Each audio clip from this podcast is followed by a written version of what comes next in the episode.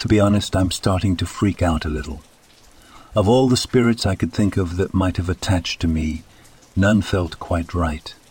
But there was one, a playful, gentle spirit, who I hadn't considered till now. It's dawning on me that our bud might actually be a young girl I once knew during my time overseas. Her name was Ally, the 11 year old daughter of our translator. Alex, she had taken a shine to me, constantly referring to me as cowboy because I hailed from Texas. She'd speak of her dreams to become a cowgirl, of riding horses and wearing cowboy boots, all in Texas. On every patrol we conducted in her village, Ally would rush to greet us, always with a jubilant cowboy. Cowboy, cowboy, go Texas. I made a point of bringing treats or small gifts for her. There was a sense of joy in our interactions, a kind of innocence that was so rare in those conditions. One heartbreaking day, we rolled into Alex's village to pick him up for a mission. Instead, we found Alex packing his family into their car, preparing to visit relatives. I wished them a safe journey and promised Ally a soccer ball upon my return. I remember her giggling as she clutched the bag of Twizzlers I'd brought for her that day. A few miles down the road, we came upon the wreckage of their car.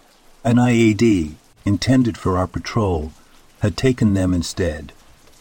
In my despair, I had thrown caution to the wind, rushing towards the mangled car.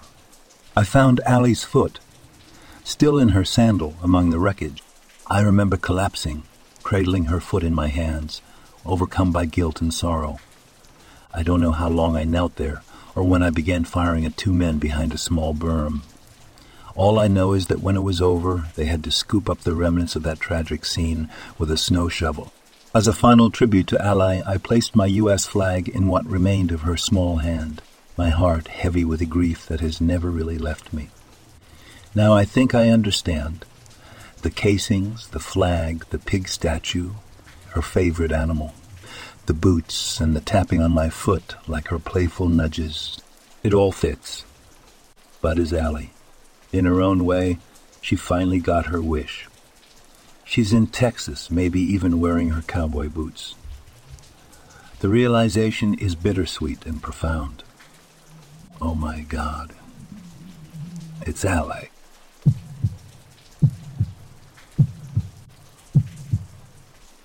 I read about Maria in Puerto Rico and a few other experiencers who were cured of terminal illnesses by unknown humanoids or extraterrestrials. I wanted to add our experience to the record. Please do not use my name. We live near Orlando, Florida. On the night of July 25, 2018, I was sleeping with my six year old daughter who had been suffering from an inoperable cancerous brain tumor. We were in her bedroom when we suddenly awoke to see three tall, hooded beings that were standing at the foot of the bed. Each of the beings had a strange, glowing aura around them. They seemed to be communicating with each other, but not with my daughter or me. When I attempted to reach over to touch my daughter, I realized that she was unable to move. All she could do was move her eyes. The humanoids then came over to the side of her bed, and a very peaceful feeling came over her. The being that was nearest to my daughter bent over and touched her, and everything went quiet. My memory ended at this point. The next day, my daughter experienced a massive nosebleed. She expelled a very large blood clot from her nose, almost gagging her. A few weeks later, I took my daughter to the oncology center for a new scheduled CT scan. Within a few hours after the scan, her oncologist calls me at home. The sound in the physician's voice was of shock and disbelief. I was told that my daughter's tumor was completely gone, apparently removed by a laser, according to the oncologist. He asked me if she had undergone a surgery that he was unaware of. I told him that the only thing that had occurred was the nosebleed and the expulsion of the blood clot a few weeks previous. He asked if I had saved the blood clot, which I hadn't. The oncologist then ordered a battery of tests and other diagnostics. We were told that no cancer or lesions were found anywhere in her body. Three months later, my daughter was declared cancer free. It has been four years since the diagnosis, and my daughter is very healthy and active. I talked to a woman in Tampa, Florida, a few years ago who told me of a similar encounter that she experienced. She had stage 4 colon cancer that had metastasized throughout her body, including her brain. She described the three hooded humanoids that had visited her at home. Her cancer was totally removed. We are living proof that these incidents and miracles occur.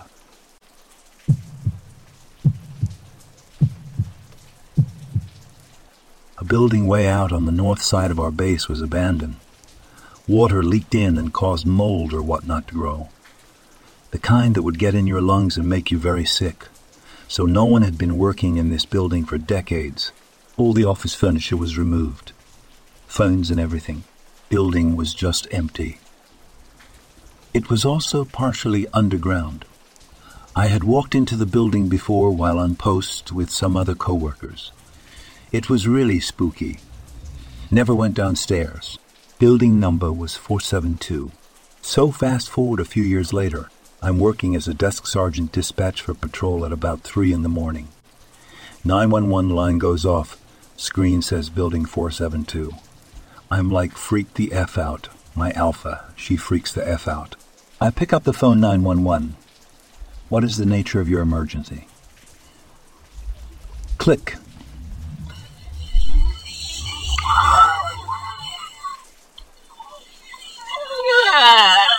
When we tell him where the call came from. He gets out there pitch black, nothing. No lights, no nothing. He snoops around doors or locked all secured. Don't know to this day how it happened, but 911 calls came out of that building about the same time every few months. The building was demolished and filled in several years back, and no calls from the building since.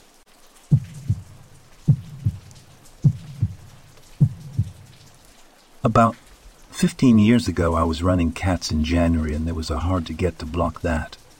If the river was frozen, the cats and hounds would cross and end up in no man's land. That was really tough to access. If you didn't want to go swimming in January, I had been in the spot once before, a couple years earlier, and the chase broke up, and I was able to call my dogs out. It was always pretty rare that they ended up crossing the river. They came running back out. One had a minor injury from what looked like a stick, but I didn't think too much of it as they get beat up a little running through the brush. Fast forward a few years later, and I have a great race going. But they went cross country like a bat out of hell and right to the river. I can tell they crossed into no man's land, and I hike in to make sure. I look, and the ice is really terrible, so I can't follow. I give it about an hour, and the dogs go out of hearing and are sort of circling one spot but not treeing. This goes on for another 30 minutes or so, and I decide I need to go in. I get to a hill and call friend who lives nearby to see if I can borrow his snowmobile. To save me about five miles of walking in time if something weird is going on, he says no problem. So I grab the sled and go in, coming from another direction. That is an old logging road. I'm able to get within about one half miles of the dogs and get to hiking in closer to where the dogs are.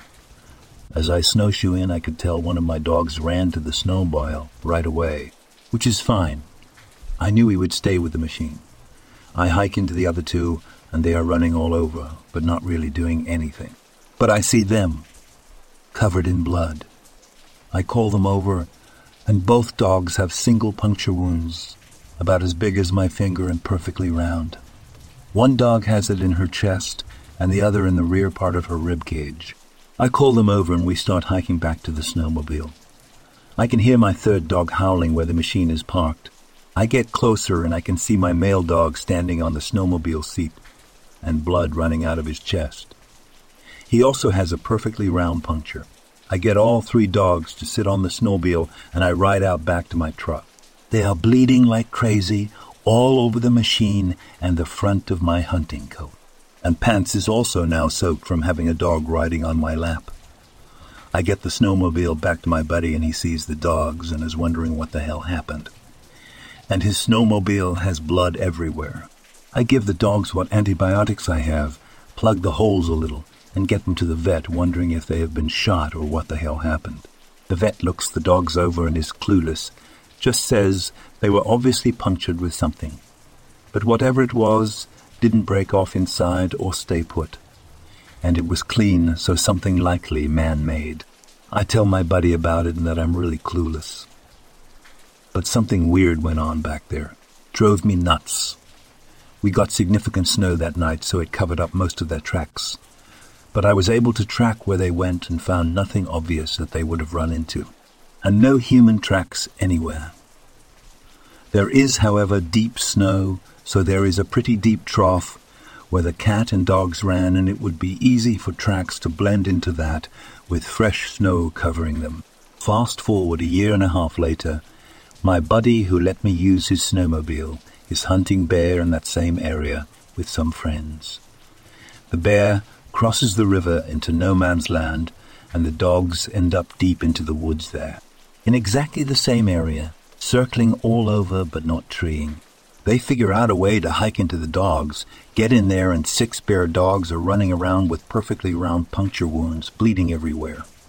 Take them to the vet. Vet says no idea what happened. Clean hole like somebody just ran up and speared them.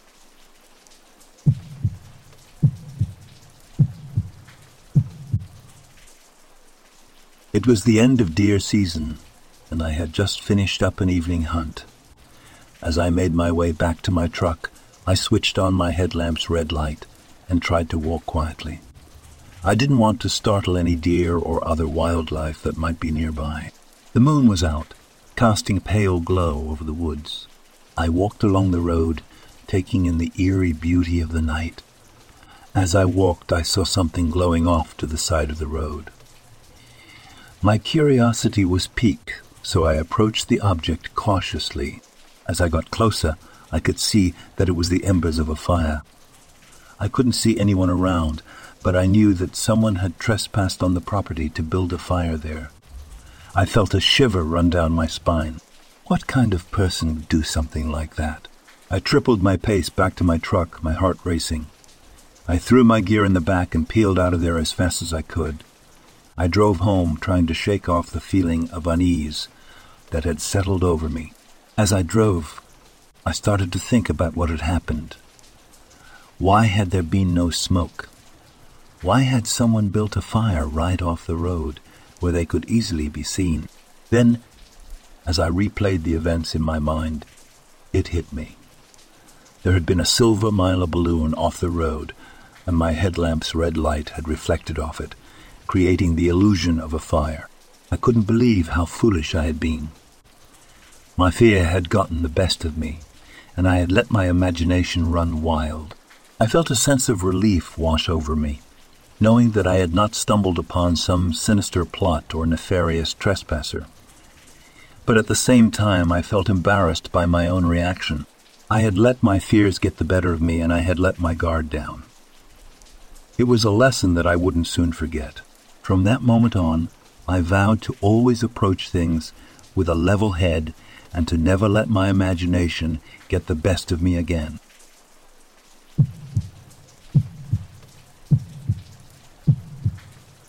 My name is Glenn, and I'm a park ranger at the Warm Springs Reservation in Oregon.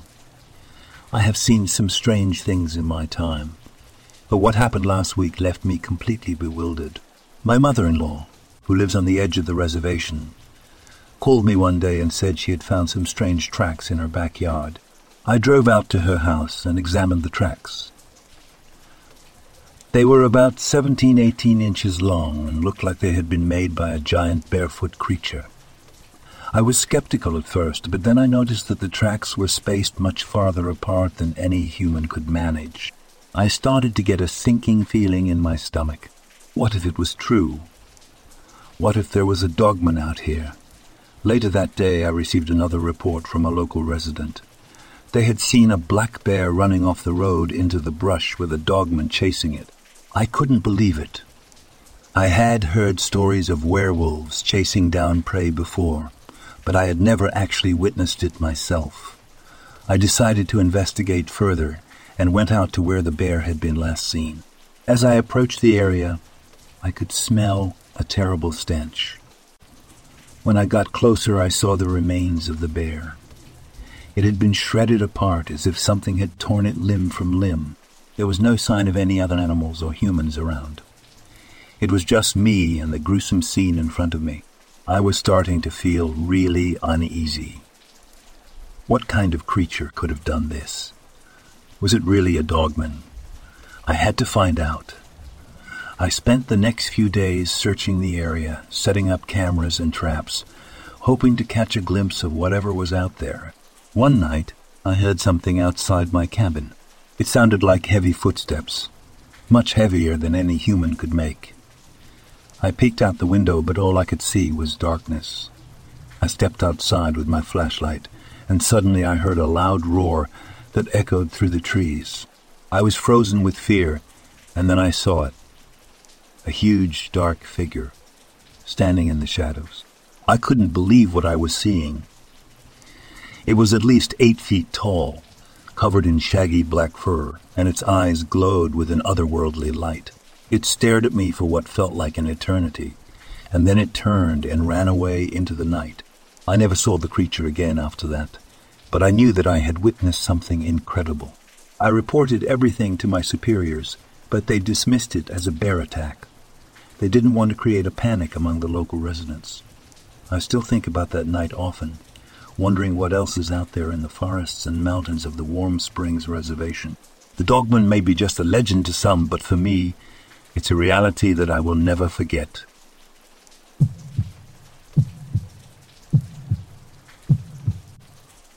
My mom called me late at night last year freaking out. She was home by herself and completely terrified. As she made her way down the hall to her bedroom, she was suddenly met W.A. loud, weird, high-pitched whistling coming from her open bedroom window. She was frozen with fear. When I tried to reason with her that it could have been an owl or something of that nature, she stayed adamant that it couldn't be, because whatever it was, she could tell it was pushed up against her window screen, and since her windows were a good seven feet off the ground, with no ledge whatsoever, it just didn't make any sense. She could tell it wasn't human, whatever it was. I have no problem believing it could have been something unexplained, since I honestly could write a chapter book of the extremely odd supernatural things I've experienced in my life. The moment I set foot within the confines of the ancient forest, I felt an inexplicable sense of unease. The towering trees, their branches reaching skyward like skeletal fingers, seemed to whisper secrets carried on the wind. It was a remote national park, a place where I had eagerly accepted the position of park ranger, drawn by the allure of solitude and the raw beauty of the wilderness. Little did I know that this sanctuary of nature held a darkness that would forever alter my perception of reality. At first, I brushed aside the odd sensations as mere jitters from the unfamiliar surroundings. The trails, once clear and well marked, started to twist and turn unexpectedly, leading me deeper into the heart of the forest. Unexplained rustling in the underbrush followed my every step, leaving me with the uncanny sensation that unseen eyes were tracking my movements. Reports from campers and hikers grew increasingly disturbing. They spoke of dreams filled with whispers that seemed to emerge from the very shadows themselves, haunting their sleep with words they couldn't quite grasp. It was as though the forest was alive with an otherworldly presence, an entity that watched and waited in the hidden recesses. One moonlit night, during my routine patrol, I stumbled upon an ancient, dilapidated cabin concealed among the trees. The air around it hung heavy with malevolent energy, sending shivers down my spine. Curiosity drove me to step inside, where I discovered journals and records of past park rangers. Each account echoed the same unsettling phenomena I was experiencing. Shadowy figures lurking just beyond sight, voices that whispered enigmatic secrets in the dead of night. Determined to unveil the truth, I delved deep into the park's history. Old records unveiled tales of an ancient ritual ground, a place where dark ceremonies had once been performed by a long forgotten cult. Legends recounted a malevolent entity summoned through these rituals, now imprisoned within the shadows, feeding off the fear of those who dared enter the forest. My investigation only fueled the entity's power. Vivid nightmares racked my sleep, filled with unsettling visions and whispered truths that slithered into my consciousness. My fellow rangers, once close allies, grew distant and guarded, haunted by their own encounters with the entity. Reports emerged of visitors vanishing without a trace, leaving only their terrified cries echoing among the trees. My resolve to confront the malevolent presence only deepened. I navigated the increasingly distorted forest, where reality and illusion intertwined, leading me into a nightmarish labyrinth of fear and darkness. Cryptic clues from the cult's past guided my path, each step bringing me closer to the entity's hidden lair. The climax of my journey arrived at the heart of the ancient ritual ground. In a battle of wills and courage, armed with the knowledge I'd gleaned and a determination to protect the park and its visitors, I faced the entity. Forest itself seemed to tremble as we clashed, and the line between reality and nightmare blurred. With each defiant step I took, the entity's power weakened. Shadows receded. The forest's grip on reality loosened, and the malevolent presence began to wane. As dawn broke and sunlight pierced the trees, a sense of calm and renewal descended upon the land. I left the park, my heart heavy with the memories of my harrowing journey. The forest appeared serene once more, the haunting presence seemingly vanquished. Yet, as I walked away, I couldn't shake the feeling that the darkness lingered, biding its time, waiting for another brave soul to tread its tangled paths.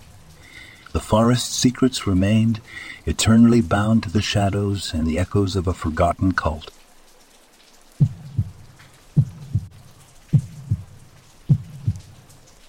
I was sitting by my campfire one night in an old growth cypress swamp in the deep south, thinking about crawling in my tent and going to sleep. In the quiet of the night, I heard a four wheeler moving through the woods on a trail about a quarter mile away. It stopped then I heard three shots, and after a few moments the sound faded again as it rode away.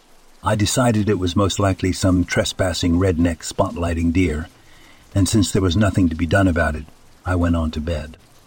Around 3 a.m. that night, I was jerked awake by sound of a pack of snarling, yipping coyotes. They were close, and they were ripping apart a wounded deer.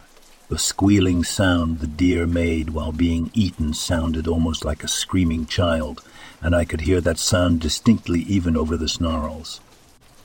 In answer, two distant packs of coyotes up in the hills above the swamp began howling, and I felt the hair stand up on the back of my neck. The awful squealing stopped after a few minutes, but the snarling went on for some time as the coyotes fought over the torn carcass. I lay there in the dark for the rest of the night, listening in dread while the dying embers of my fire cast random freakish shadows against the walls of my tent.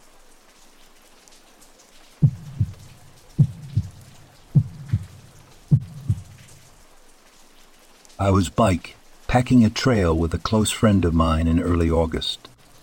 We had camped at the top of the pass for the night and were heading down the trail back to the road. The woods were silent except for the pouring rain and buzzing mosquitoes. I had a prickling feeling on the back of my neck like I was being watched, but every instinct I had was telling me to not look back. I was almost to the trailhead, coming around a sharp turn when I saw something big and dark and insanely fast move across the trail a ways behind me. I know it wasn't a moose or a bear, and it was too big to be a wolf. I would play it off as trick of the light, but for the feeling of almost overwhelming dread and fear.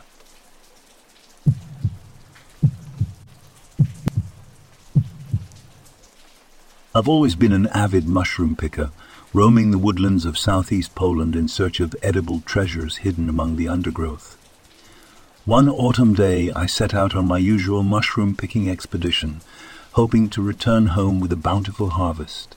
As I wandered deeper into the forest, I stumbled upon something utterly bizarre a concrete staircase that seemed to lead to nowhere. It was as if it should have led to a building that wasn't there, or perhaps a very tall plane. Curiosity piqued. I decided to investigate further. As I approached the staircase, I noticed that everything within a 100 meter radius was rotten and dead. The air carried a peculiar soapy smell that I couldn't quite place. When I stepped closer, the ground beneath my boots gave in and bubbled, as if reacting to my presence. Feeling unnerved, I quickly decided to leave this strange place behind. I hurried back home, washed myself thoroughly, and disposed of my clothes and boots. However, in the days that followed, I developed a nasty cough and a painful rash that seemed to spread across my body. Concerned, I visited the doctor, who ran a series of tests on me. Eventually, he concluded that my symptoms were caused by irritation from a strongly basic substance, similar to lye. The diagnosis left me with more questions than answers. To this day, I still wonder what that mysterious staircase was doing in the middle of the woods. Could it have been the remnants of an old soap factory or warehouse? And if so, why was it located in such a remote and desolate place? Despite my efforts to uncover the truth, the enigma of the concrete staircase remains one of the strangest and most unsettling experiences of my life.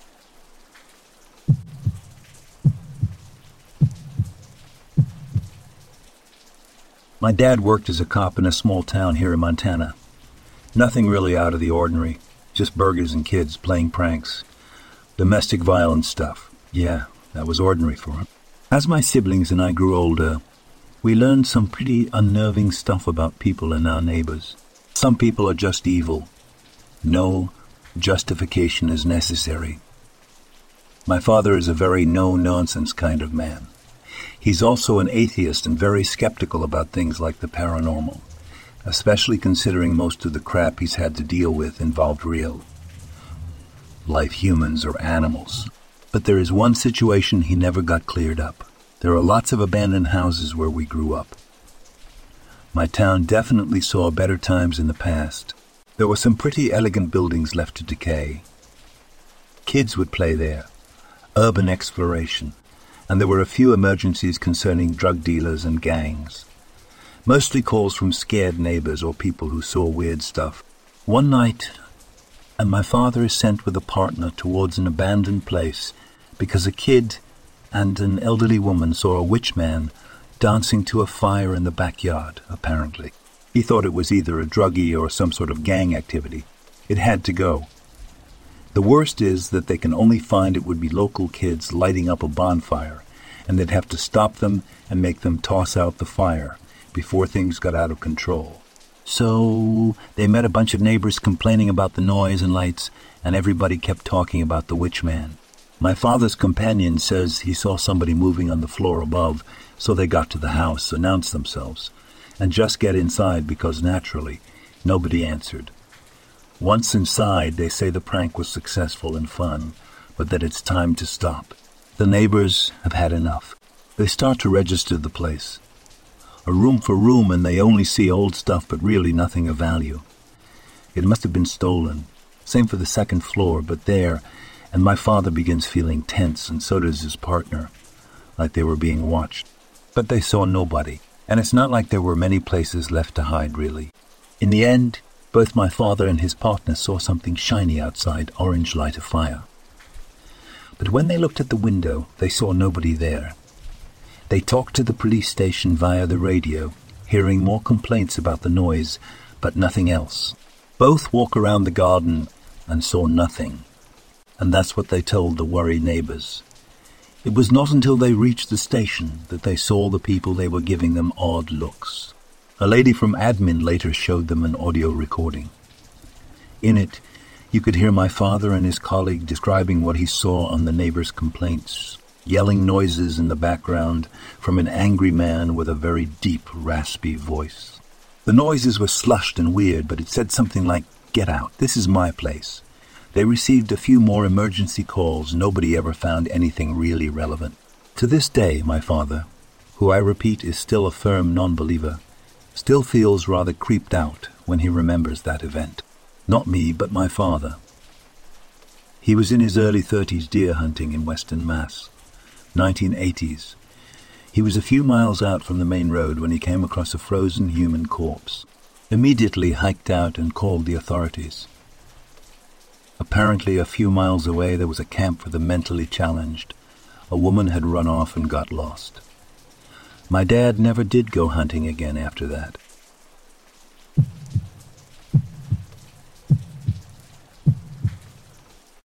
I'm mainly looking for help identifying what creature my cousin may have come in contact with in the following story. I've grown up with stories about skinwalkers, but we both live on the East Coast and the connection seems unlikely. Please comment and share your thoughts. What did my cousin, who we will call Alan, see? The story is as follows. Alan was returning home late at night after visiting his girlfriend at her home. Alan lives down a long stretch of road that, while in a growingly suburban area, is still well forested. His house is at the end of the road, across from a pasture that includes a horse and one hog. As Alan was driving towards his house, he became aware of a large white mist that was floating in the air over the pasture area. Alan stopped his vehicle and watched as the mist, seemingly now aware of his presence, began to hover and then abruptly dart down toward the earth. Alan was baffled at what he saw and then the situation escalated when he realized that on the ground, directly where the mist darted and disappeared, now sat a rabbit. Alan said it was as if the mist entered the rabbit. A couple of things to mention.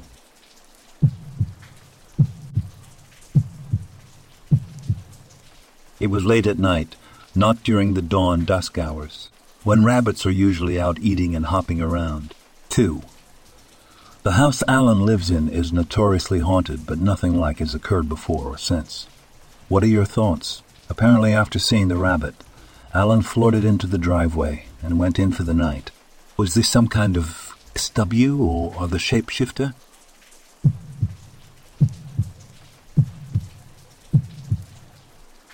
So, this was kinda cool. I've been pretty bummed the last couple days. I picked up an old PSA for $40 to learn with and sneak my way into bow hunting. Be trying to get it set up just right and noticed several cracks in the, the lower limb. Heartbreaking since it won't be until about this time next year that I might be able to buy a real bow to learn with and hunt with. I had my hopes up about trying my hand at bow hunting and ditching my boom. Stick so yay, I was pretty bummed. I'll admit, I've been moping around a bit since I found those cracks.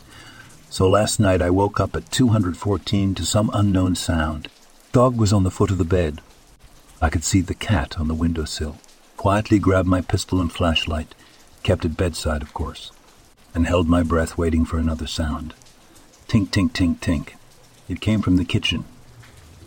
Quietly get out of bed and put my low light building clearing tactics to work get to the kitchen not knowing what to expect, but fully expecting to see something out of the norm.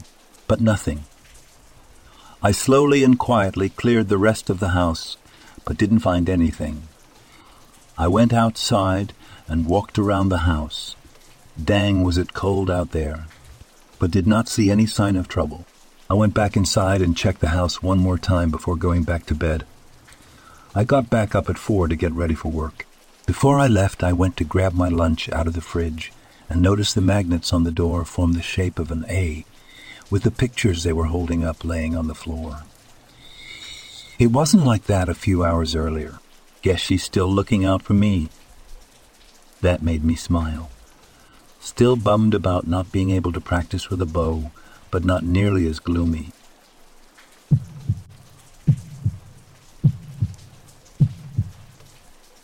Dorothy Martin, who had been communicating with aliens by automatic writing, was visited by two men, one an ordinary human being, the other very strangely.